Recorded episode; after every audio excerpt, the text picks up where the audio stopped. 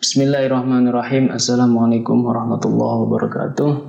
Alhamdulillah hari ini kita akan melanjutkan pembacaan kitab Sirul Asror dan pembahasan kali ini sangat menarik ya.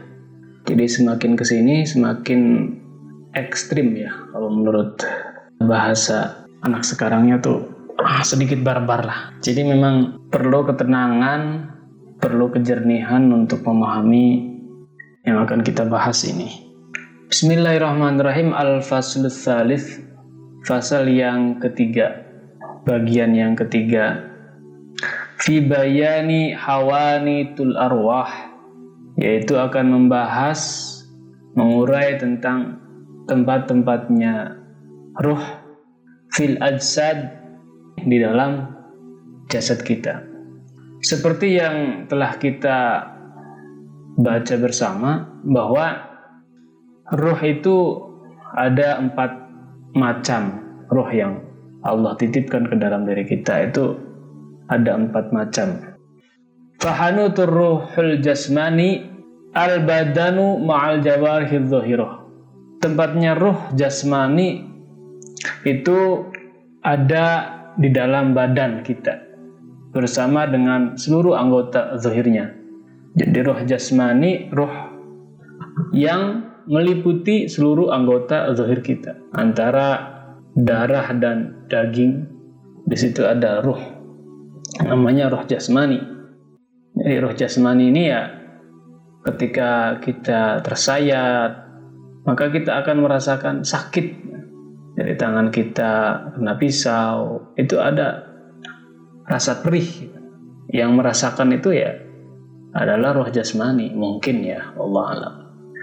Jadi sebenarnya ruh-ruh ini kita sebagai ciptaan Allah tentunya bisa merasakan merasakan adanya ya merasakan keberadaan ruh itu sendiri.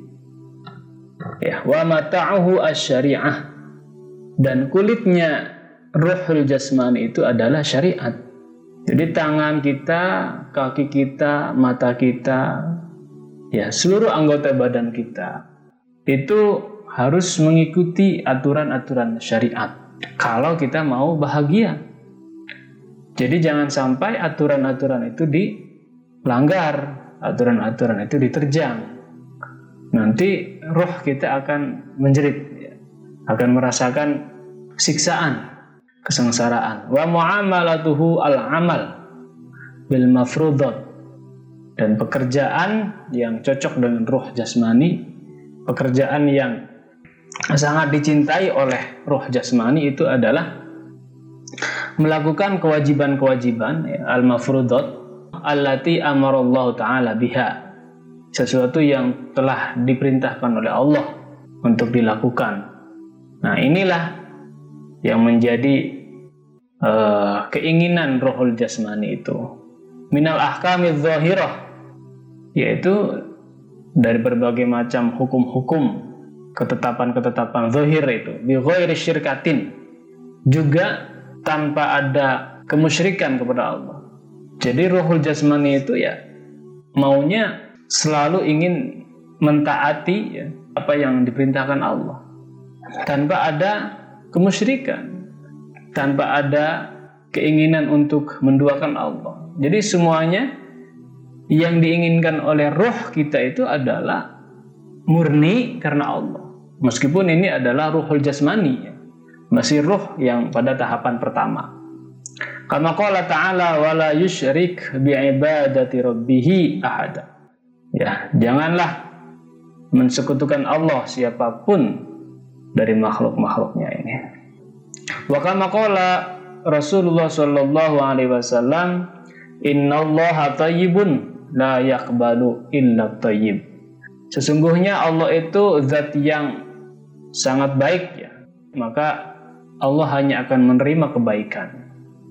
Jadi pada dasarnya Allah itu adalah zat yang sangat baik dan hanya akan menerima kebaikan yang benar-benar baik kebaikan yang tanpa pamrih ya kebaikan yang tidak ada keinginan apa pun kecuali hanya untuk Allah Ya, jadi kebaikan yang benar-benar murni lillahi taala.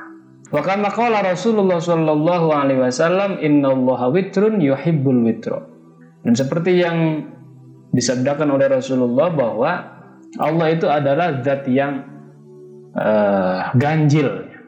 Jadi ini makna ganjil ini mohon jangan dulu langsung bereaksi.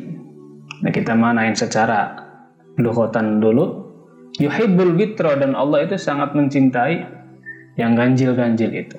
Artinya, Allah itu ganjil, maksudnya Allah itu tidak ada duanya, ya. Seperti Allah itu esa, Allahu ahad. Allah tidak ada pembandingnya, itu maksudnya. Jadi bukan ganjil seperti dalam bayangan manusia, satu, tiga, sembilan, bukan seperti itu. Kita tidak boleh mengatakan Allah itu ya ganjil tiga sembilan dan satu. Satu pun bilangan ya. Satu pun meskipun bilangan ganjil tapi tetap kalau hitungan manusia satu itu bisa dibagi menjadi dua ya setengah kan nah, jadi Allah itu zat yang uh, esa ya dan tidak ada pembanding untuk Allah. Yuhibbul witro dan Allah juga mencintai mencintai kesetiaan itu ya.